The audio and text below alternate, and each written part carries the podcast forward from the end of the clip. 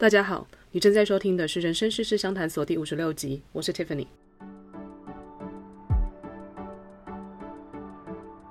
这个节目主要会讨论关于生活、工作、人生规划的大小事，希望大家在这里能轻轻松松的带走一些灵感，即使只有一点点，也能慢慢的让自己的生活变得更靠近心目中的理想状态，每天都能对生活有一点期待。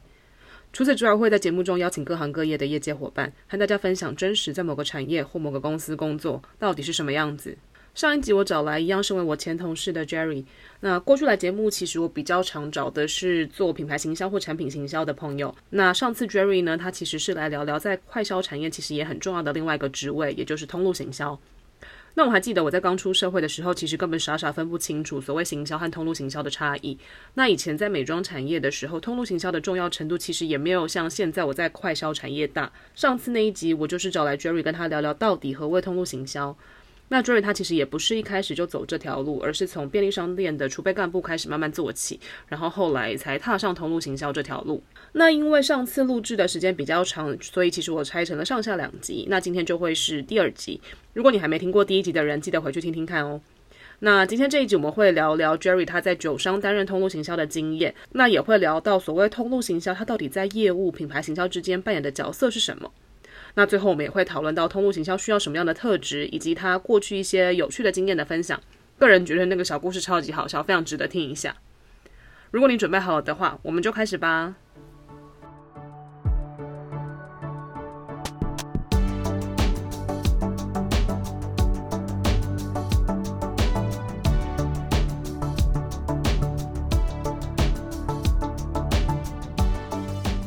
那你后来为什么觉得要换？工作啊，契机是什么？契机就是我在前那份工作，临时我你基本上下面旗下的品类，我都大部分都轮过一轮了，就是不同的零食啊，哦、不同的品牌，我都我都有做过，嗯、然后我就觉得可以再试试看。换换对对对对，那换到那个啤酒商也是意外，真的是意外。就是我一样也是就觉得哦好差不多了三三点半我要我的工作我的工作的 plan 就是差不多到一个一个一个阶段，然后就先休就是休息一下，然后就就来，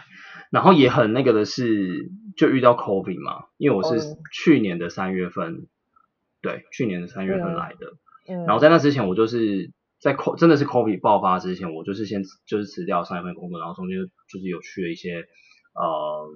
其他的地方玩啊，微博的，嗯，然后回来就真的遇到了 COVID，然后在 COVID 前，就台湾比较比较开始有一点紧张的形势之前，我就就是收到 Hunter 的这个就是面试的 offer，然后我就来了，嗯嗯、对，所以真的就是也是意外，嗯哼，嗯哼，但是我听到了当下会觉得有兴趣，是一来是我觉得产品的品类跟我之前做的东西差了非常多，嗯嗯嗯，对，那。呃，对我来说有点像是从就是国高中生变成大学生变大人的感觉，你知道产品产品的不同，对啊，所以我我那时候是蛮期待的，然后也知道说就是饮料毕竟是，哎，一般饮料我是不确定啦，但是酒商就是大家会 expect 它是。呃，毛利比较好的东西的的产品嘛，嗯、所以它相对来说可能它的资资源就会更多，嗯、所以就可以做更多很有趣的事情，嗯、很 fancy 的事情，所以我就觉得蛮吸引人。但是全部都被 COVID 打乱，也是啦。对啊，就是很多事情，就是你知道什么啤酒节，就是因为 COVID 不能办了。对啊，我进来之后还没参加过 trade show。对对对对，trade show 也是一个啊。trade show 就是，哎、啊，trade show 中文是什么？trade show 叫做商品展，嗯哼，就是各各大那些通路，不管是应该是不不止便利店吧，因为我真的本人没参加过，只有便利店有吗？哦、还是其实都有？我目前只有参加过的是便利店的，跟一间超商啊，不是那个超市，嗯哼，超市就是他们会所谓的商品展，就是说他们会，因为他们必须要让自己旗下的这些店长们知道说未来的一年或是未来的半年。会有什么厉害的商品要登场，所以他会把所有的品牌、嗯、重点发展的品牌集结在一个会场，然后把这些东西展示出来给这些店长们看，然后跟他们说，就是我们接下来的营收就是要靠这些东西去赚的。所以就是有一个，所以叫做 trade show，它就是一个秀的概念，每个品牌商会去那边展示出他们的新商品，然后他们的重点活动这样子。嗯，我就像刚 Jerry 讲的，就是产品实际上真的到消费者面前，前面还有很多关卡嘛，所以这一关大家通常品牌，尤其是呃，就是 FMCG 的品牌都会非常的在意，就是希望在这个时候可以给店长留下一些印象，那以后他可能下单的时候会想起来说，哦，我在 Trade Show 这东西好像蛮厉害的，我多下几个，这样我们就成功了。对，没错，这是重点。我跟你说，因为我我离我的我在零食公司那间参加过，然后我在呃没有啊，因为我在酒上没有参加过，我就在零食公司参加过，然后。因为他也不是说你保证每年都可以去的哦，他真的是采购是会看你的商品的力，就是潜力，够够嗯、对。然后我真的很有感，是因为我真的有一年有一只商品去了，然后那一只就是上市了一好像一个礼拜两个礼拜之后吧，就大就是大缺货，因为就是店铺订购的数量远高于我们估的 forecast，哦，所以就是真的在那时候打动他们。对，真的只能说店长真的是在这个 CVS 呃，应该说在这些通路里面很重要的一个。决策者啊，就是对啊，先不问消费消费者们喜喜不喜欢他，如果没有被摆在消费者面前的话，你真的都不用说。对，对，没错，这是很现实的，这是很现实。那你觉得除此之外，嗯，你有觉得啤酒这个东呃这个品类跟你之前在做零食的时候有什么你觉得特别有趣不一样，或者是你觉得特别难做的地方吗？特别难做的地方，我我我觉得特别难啦。我觉得特别难的地方是因为，就我刚才形容的，就是我从国高中生跳到一个就是成年十八岁这个门槛，有没有这个门槛真的差很多。因为一些酒的规范，它真的会影响很多你在做设计。设计也好，然后赠品的选择一些东西上面，它有非常多的限制。嗯，我觉得你刚刚讲到应该有分两个部分，一个部分是酒本来就有酒的法规嘛，那当然酒比烟好一点嘛，烟根本就不用讲。那酒的话是基本上你是酒，你需要压那个警语嘛，所以其实整体视觉上来看就是不会那么好看。然后另外你讲的挑赠品这些，我觉得比较属于是 brand 的 guideline 啊，就是因为毕竟就是也是一个知名的。呃，历史悠久的外商品牌，所以其实，在做某呃，在做很多东西上面，其实它会有一些品牌的规范在，然后，所以你不能任意的去做你完全照你想做的事情去做。比方说，刚刚讲说赠品，我们就有个规范是说，因为毕竟我们是酒嘛，所以你不能呃客呃不能去吸引小孩子。那有些赠品可能就会被定义成是会吸引到小孩子的，比方说乐高这种。那可是你可能觉得这品很有趣，你可能做这东西，你觉得这哦产品因为大卖，可是会有一些这样子的规范在，或是潜规则在，嗯、你就、嗯、你就没有办法没有办法这样下去操作。这是一个啊，但因为你这个题的比较偏向是品牌这边的的规范嘛，嗯，可是有另外一个很现实的法规的问题，是因为就是你知道普罗的社会的风气还是不鼓励你饮酒，所以你是不能用价值非常高的东西去当成。嗯对对对，所以这一块也是抽奖可以啊，但是不能当成赠品，你意思是这样吗？对对，类似这样子的东西，嗯、所以对啊，所以就是就是限制又变多，这个就是很现实的问题。对啊，就是酒还是有啊，但我觉得最最严格应该就是烟了。对对，烟就是什么都不能做，酒的话就是 somehow 还是可以做的事情，我觉得还算多，只是你你要顾虑的事情还是一定会比就是饼干啊、零食啊这种更多一些，毕竟它就是。有受那个酒的法律规范，嗯，对。然后除此之外，我觉得还差别蛮大的地方是在于，就是说，因为你的品类不同了，所以你的消费者的轮廓都长得不一样。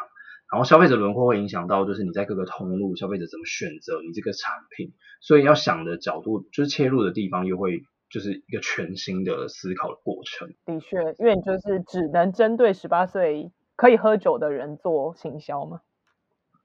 这是一个。嗯，然后另外一个是说，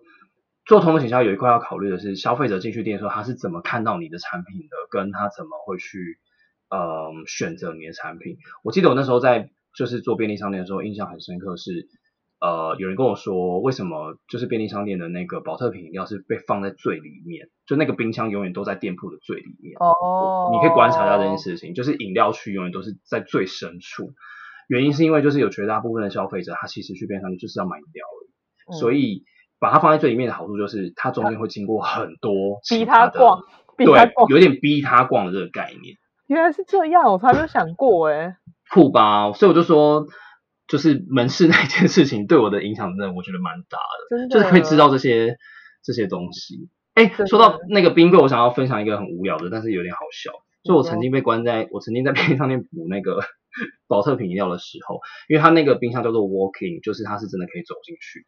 就是、它不是在后后面补，对不对？它是在后面补的。嗯。它的那个整个，它就是有点像是打造一个，有点像是比方说我们看餐厅有那种厨房的食材柜、食材室的那种感觉。它就是真的是一间，就是它你你你开那个冰箱门的，它是冰的，它就是它就是。其实你如果开冰箱门，你可以看到后面是有储藏区的，因为那里面是有一个走道，所以它叫 walking 啊，就是你你人是可以走进去的。我本来以为那只是一个仓库，诶，就是我以为要放进来的瞬间它才会冰。没有没有没有没有，它后面是还有一区可以让你遇人藏那个，oh. 它是一个小小冰室，就是房间的概念，有一个就是冰空调的房间概念。嗯。然后我那时候我那时候就是第一次去进，就是哎刚去上班，我不知道，就是补完货之后啊。我发现我被关在里面哎！天哪，这听起来太可怕了吧！超级无敌可怕的。然后我就是就是还好，因为其实上班 suppose 是不应该带手机的，但是就是我就反正我就刚好身上手机，我就赶快拿起来，然后就打给店长还是打给谁，我就说哎，我被关在那个冰箱里面。就电话的另外一头真的笑翻呢。对，因为其实它那个是双开的门，就是里面是可以开的，只是没有人跟我说。哦，所以你以为开不开？就我以为，因为我不知道怎么开啊，我就想说完蛋了，我就被关在里面。这也太可怕了吧！就它里面超级可，我跟你讲超级无敌可怕。就我刚刚讲就觉得超可怕，以后我可能不敢进去那里面。没有，但它那个是超级安全的啦，它那个是打得开的，就很好笑啊！我那时候就很容易发生这件很好笑的事情。看起来真的是你在第一份工作的经验影响你蛮深的。对，我真的觉得很酷啊，因为我我就觉得很多东西都是人生不会再碰到的，所以像那时候，比方说有一次。店长就问说：“跨年夜谁要值大夜班？”嗯、我整个直接我举手、欸，哎，我自告奋勇说我要，因为你觉得你这辈子不会再做了。对，然后我觉得就是很酷，他其实 也没什么。哎、欸，但值大夜班有有有钱有比较多吗？应该有吧？好像没有、欸，哎，没有，那谁要值？我有点忘记，因为年代太久远了。可能对 part time 有啦，part time 是会有时薪会有差。哦，okay. 可是对，我忘记对正职人员有没有影响了。嗯哼。不过那一次的跨年夜，我真的发生一件印象深刻的事情，我不知道有没有跟你讲过。没有。就是因为跨年夜，大家外面是在 party，在庆祝的，嗯，所以我在，我记得是已经快要倒数的时候，然后其实那时候店内已经没有什么人了。嗯。这时候就突然走进来一个穿着。就是迷你裙的女生，然后她走路就有点摇摇晃晃的，嗯，一看就是已经喝醉的那一种，嗯，然后我就想说天哪天哪，就是不要，因为很怕会很怕喝醉的客人会闹事什么的，嗯，所以所以那时候是就是我虽然就是站柜台，但我就一直在盯着她在做什么，嗯，结果她好死不死又去咬了那个关东煮，嗯，就是你知道热汤类的东西，然后一个喝醉的人，然后就弄那热汤，超级可怕，因为。就是他是被烫到什么，我正常真的是就是处理不完，真的。对，然后他就还好，他就是呃很很顺利的，就是夹完了，然后汤什么都装完，然后就是要来柜台结账这样。然后因为他是真的喝醉了，还有就是突然就是蹲下去，然后开始找他的钱包，找了大概有五分钟之久。我就这样一直看着，他就想说：“小姐，你到底好了没有？我还要去做别的事情，因为大夜班很忙，就是你还要去就是清洁什么的。”嗯。最后后来他就是就是。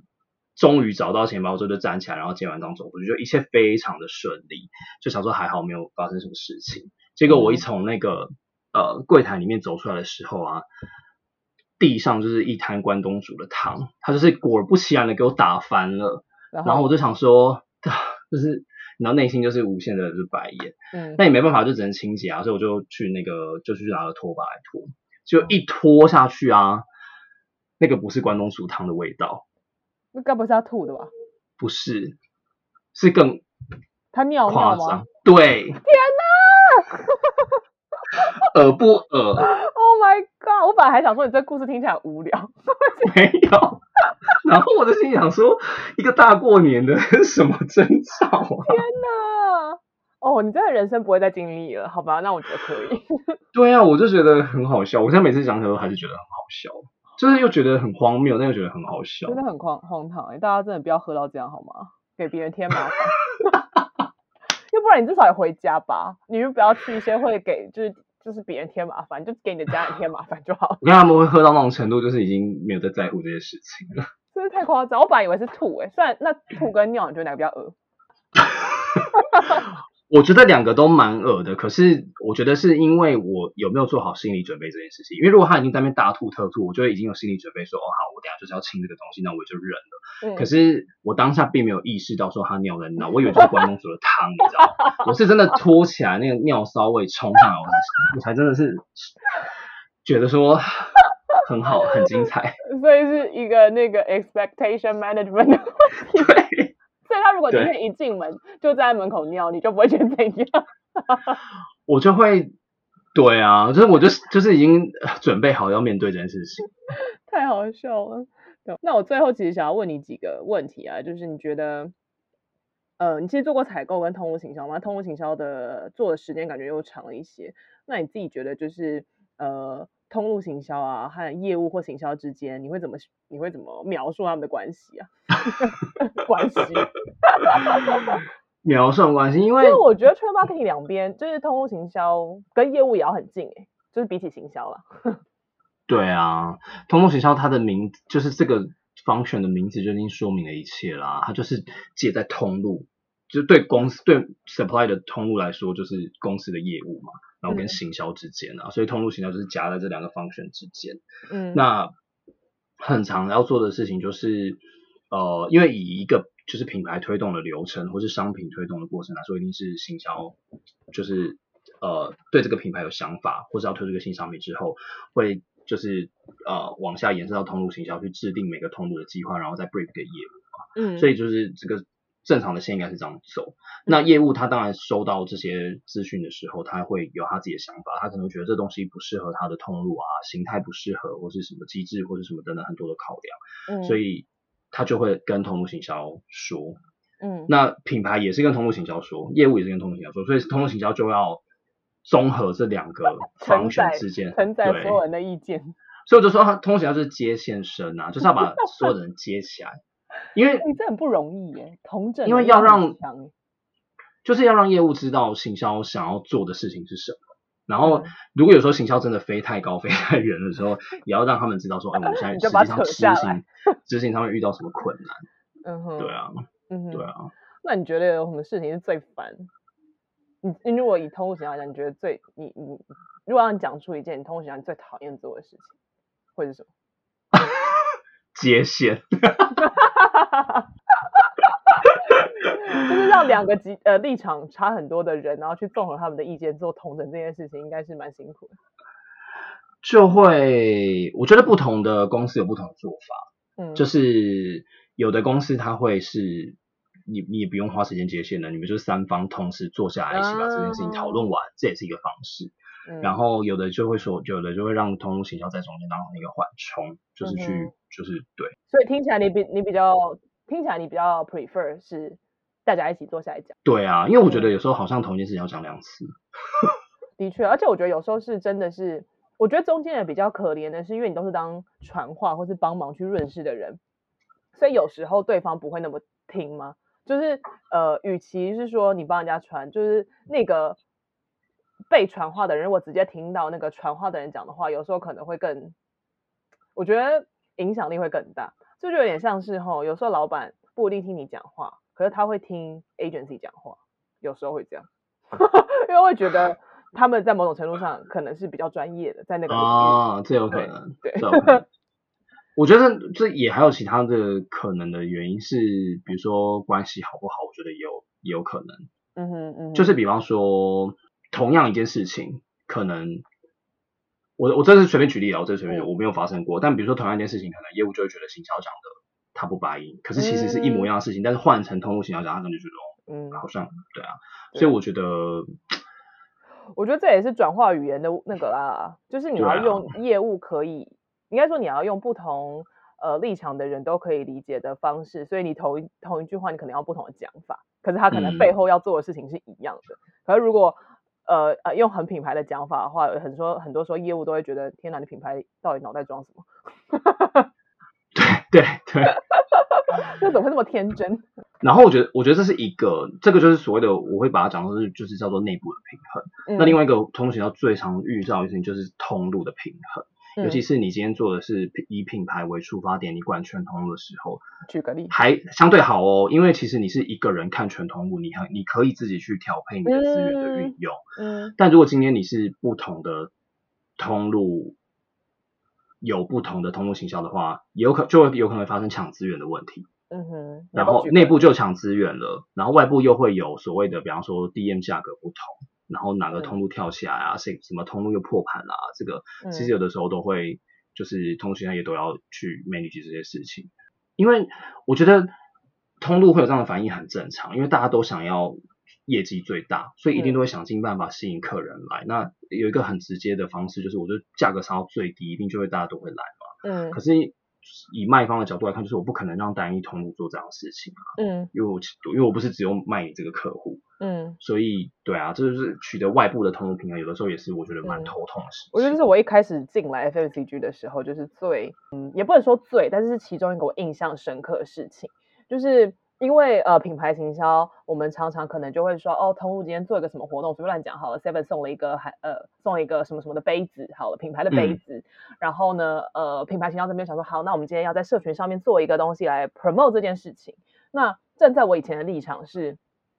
我做这件事情就是也是要帮助业绩啊，你会觉得说、嗯、那那这件事情应该是好的吧，是很理所当然的吧，就是有这个资源应该是更好的吧，但实际上就是。很有可能不是这样的原因，是假设今天这个杯子就只有出现在呃 Seven Eleven 好了，然后你去做了这件事情，你可能就会导致随便讲全家就不爽，因为想说为什么只有他有，为什么没有？然后所以嗯，我才慢慢理解到说哦，其实呃品牌方特别在 FMCG，你要做任何这种对外的沟通的时候，呃最保险的方式都是一定要先去跟那些业务们先讨论好。那他们可能已经内部先讨论过说，哦，你这个资源要放在谁呢？你这个这个就是他们虽然是独家，但是你就不要再宣传了，就是呃怎么样怎么样怎么样，就是会有种种的理由，他们会去想办法平衡各个通路之间的，不管是价格也好，赠品也好，资就是资源啦。就这件事情真的其实蛮复杂的。我一开始进来的时候也是有一点文化冲击，就想说哈，我做一则 social 还要经过这么多人同意哦，就是明明就是在帮忙业绩啊，就是你那些想法比较单纯的时候会这样想。但后来就发觉，哦不不不，就是你今天 PO 的东西，他们可能要处理一堆来自各个通路的客诉。而且你想哦，你想这已经还算是你就是公司内部可以 control 得了的事情了。有的时候发生的是那种，比方说明明就是大家都讲好 DM 价格就是五十块，然后 A 通路就给你上一个四十九，这时候 C 通路就会来跟你讲说，凭什么他可以上四十九？那你就想说，我明明就是给他五十啊，是他自己要牺牲他自己的利润上 四十九。然后你知道，就变成是倒霉的，永远都是我们，就是业务就开始接采购的电话，然后就是又回来跟通销讨论说那要怎么办？这个就真的很很很难很难去，真的是蛮困难，要蛮多蛮多经验值啊。然后也就是很仰赖，我觉得也很仰赖业务跟采购的呃关系啊。然后我们平常怎么样跟他们互动等等，有没有办法去就是 manage 他们的这些呃这些行为啦？就真的是蛮困难的。嗯，那你觉得有比较有趣的事吗？做通路行销，有趣的事就是，我觉得，我觉得还是就是怎么对我来说有趣的地方，就是我的成就感来源啊，因为我很多想法可以执行到，它是真的是可以有呃被看到的，呃对，摸得到看得到，因为相对相对真的品牌行销来说好了。当然，我知道你们有时候会做什么消费者后测啊，或者什么，嗯，可是我觉得那个都有，有时候都很虚，就是就没有不是说内容很，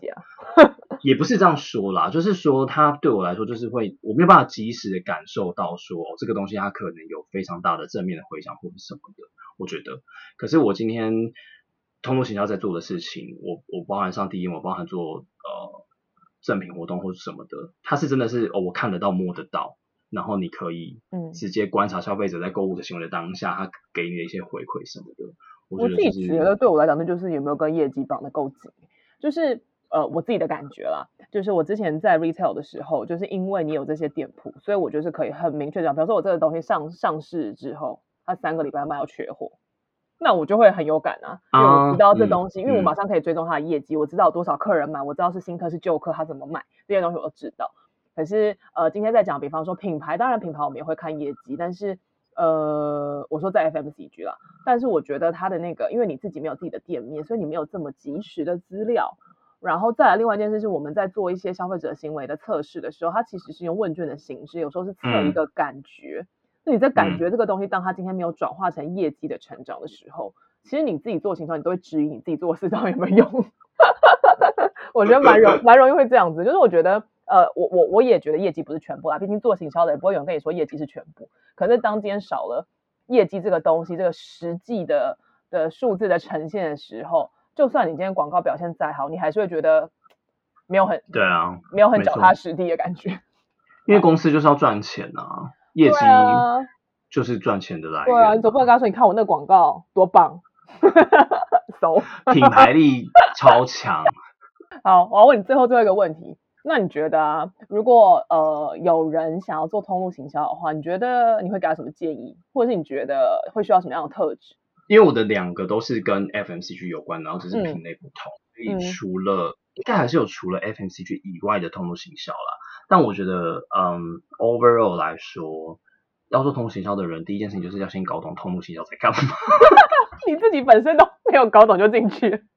我觉得这很重要。哎，我想一下，我是不是我好像有遇过例子是真的是不知道干嘛，然后进来之后就做没多久就做不下去的。哦，真的是有这样的人，那只能说你的那个忍耐度比较，适应度比较强，又或者刚好我可能可以做这份事情吧，我也不知道。嗯、对，那我觉得就综合我们刚才分享的这些啊，我自己觉得第一个就是，我觉得通路行销就是它同时要看很全面的东西，但是同时要看很细的东西。嗯，所以这个，尤其当你是呃单品牌。其实其实都是单品牌多通路，或者是嗯单通路多品牌都是一样。你就它就是一个 mix 的结果，所以你又要看得很全面，你要 balance 所有的通路的事情，可是你又要 individually 的去知道这个通路的发展是什么，然后去 tailor made 它需要的东西。嗯，所以每个通路的特性不一样，那要能够全面兼顾，又要可以有客制化的这个，我觉得就是这个弹性要有。嗯嗯。那这个东西它就是取决于你的观察力嘛，就是当然你你你观察消费者的行为，然后你观察，有的时候你可能会跟客那个业务一起去跟采购开会啊，或者你去参加就是就是客户的一些年会什么的，你就可以知道说客户他们想要做什么事情，所以要能够观察得出来，就是这些这些呃帮助你制定计划的这些重要的 key factor，所以我觉得这个也是蛮重要的。嗯，对，然后。沟通能力啊，我觉得沟通能力很重要。就是 刚才讲的接线生嘛，所以你当然要会接线，不能接到一半就断掉。对，这真的，因为我觉得如果你是本身不是那么喜欢跟不同的人一直互动跟沟通的话，你做这件事情应该会变得蛮吃力。嗯，其实我觉得行销跟业务 team 应该都是吧，这三个 team 都蛮吃，就是 interpersonal 的这些 skill。就是对了，然后一直、啊、一直一直沟通，一直沟通，啊、一直沟通。怎样是不想再讲了，是不是？没有啊，没有啊，就是应该说，如果你本身真的不喜欢这件事情的话，你做起来就会特别累啊。哦，对对，因为的确是有一些有一些 function 是你就是专心做你自己的事情就好，嗯、你根本不用管其他人。你就是、嗯、对啊，你甚至有的是可以不用对到人的，所以这个、嗯、这个点其实蛮重要。然后最后一个，因为我刚刚讲说。是不是 FMCG 尤其是因为我觉得我现在做起来的这几个品类，它在这几个通路，它真的是一个档期非常短暂又非常快速的嗯。产品，嗯。嗯、所以我觉得对于就是什么时候要做到什么样的事情的这个是 schedule 的安排，嗯、就是我们在讲就是抓 timeline 抓 timeline，就是我觉得这个蛮重要的，嗯这个、因为我相信应该是有一些产品的准备时间是相对来说比较长，然后频率也没有这么高的。因为我觉得更麻烦，我觉得 FMCG 更累，是因为就是呃，你的通路又很多元，然后各个通路的不同档期的不同需求，你要做很多的统整。那我觉得像以前我在美妆做的时候，因为我们就只有专柜通路，所以我觉得它的复杂性就会少很多。那我自己觉得它不会有操作 FMCG 来的呃时程上这么的复杂，因为我觉得复杂性会让时程这件事情又变得更。你需要更盯紧啊，不然你就是一步错步步错。我这我真的这样觉得。哎、嗯欸，可是你们，我现在才想起来，你们不会有，就是比方说，因为你们你你讲的通路应该也是在讲百货专柜吧？对啊。所以不会有不同百货的柜会有会冲突吗？就是，但是它不会差这么多。就是嗯，因为以前百货公司大概就是分成几个嘛，就是呃太平洋就是 SOGO，然后可能、嗯、然后星光三越，然后就是不会分的，不会像我们通路是差这么多，所以以前我们的通路行销的角色其实蛮小的。嗯就是它比较像是、嗯，感觉你也是会遇到，比方说 A 百货送了什么赠品，那 B 也一定要的这个平衡的问题。会，这个会，但是但是我觉得以前在做那个 retail 的时候，哦、以前做 retail 的时候，我觉得行销会，呃，我觉得 brand marketing 有部分会有点做到通路行销的工作，比方说像设计 DM 什么的，其实不是通路行销，嗯嗯、通路行销比较像是他们会去，你知道百货公司最喜欢组各式各样的组合。然后通路行销的人就是、嗯、他就是要想办法去组出不同的组合给不同的通路，但实际上可能都是一样的产品，只是不同的 ml 数之类的，然后去组不一样的组合，嗯、然后拿去跟那个通路提案。然后基本上呃，因为因为我觉得 retail 我们比较不常去做赠品来送，因为你送的东西通常都是东西的小样，比方说。哦，就 sample，对，就是送 sample，、嗯、或者是国外订的那些化妆包，就你比较少，真的是会 locally 做什么东西。嗯哼，对，所以我自己觉得，呃，通路平衡会有，可是我觉得不会像像 FMCG 这么的困难。明显，嗯，但当然还是会有最二把的通路啊，就是比方说 SOGO 啊，SOGO 就是最二把，它就是都要最低价。然后，对，那但是你也没办法，就是你就是要想办法给他多给他一些东西，然后让他去组那个组合。然后我记得我以前遇过最瞎的事情，就是我在我在我在第一间公司的时候，然后最好笑的是，因为美妆产业的两大档期就是母亲节跟周年庆嘛，嗯，然后他们都会想办法，就是想要让呃炒一些话题。然后那一次就是他们自己就是呃卖了一个明星品吧，就是乳霜，然后他就用了一个类似就是像我们讲破盘价，就是品牌根本不会给到这个价格，嗯、可是他就自己去用一个这个价格，然后可是。呃，品牌没有办法规定他不要这样做，就他不听就对了，就想要让人家来排队，你知道，你知道每次只要周年庆就会有那些很多人在外面排队嘛，就抢那种限量组。然后我们公司最最荒唐，他那那时候就是有一个呃政策，就是说请公司的人员去排队把它买回来。你说营造一个假象是不是？不是，因为他没办法叫他不要做。哦，你是说你们公司的解决办法是自己派人去把它买回来？对对，就是这样。然后就是就是这样，然后我我我我只是想要表达是说，就是通路当然他还是会不按牌理出牌的，有时候会做他自己想做的事情。但是我觉得 overall 来讲，应该是复杂性，我觉得没有像 FMCG 这么这么复杂。嗯，哎、可是我觉得你这 case 有点有点有点奇妙哎，因为百货。跟品牌之间的关系应该是收那个柜位的，就是租这个柜位给你的钱。哦，没有，其实百货跟品牌之间，他们怎么怎么呃，要怎么讲 business model 吗？就是是怎么样，不是固定的，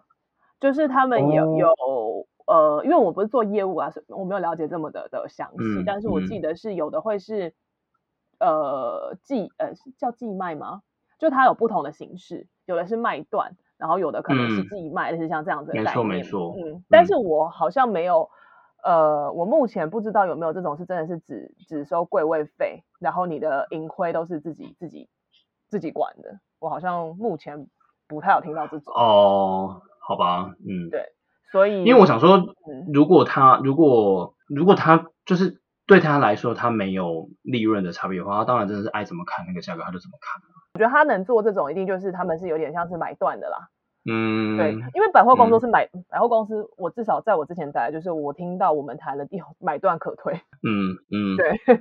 就是所以他们真的过期还是给退啊。那我觉得今天我们呃聊的东西就差不多到这边，然后很感谢你今天来上我们的节目。如果下次有聊一些什么其他不同的话题的话，可以再找你来。好啊，好哟，那就先这样喽，拜拜。好的，拜拜。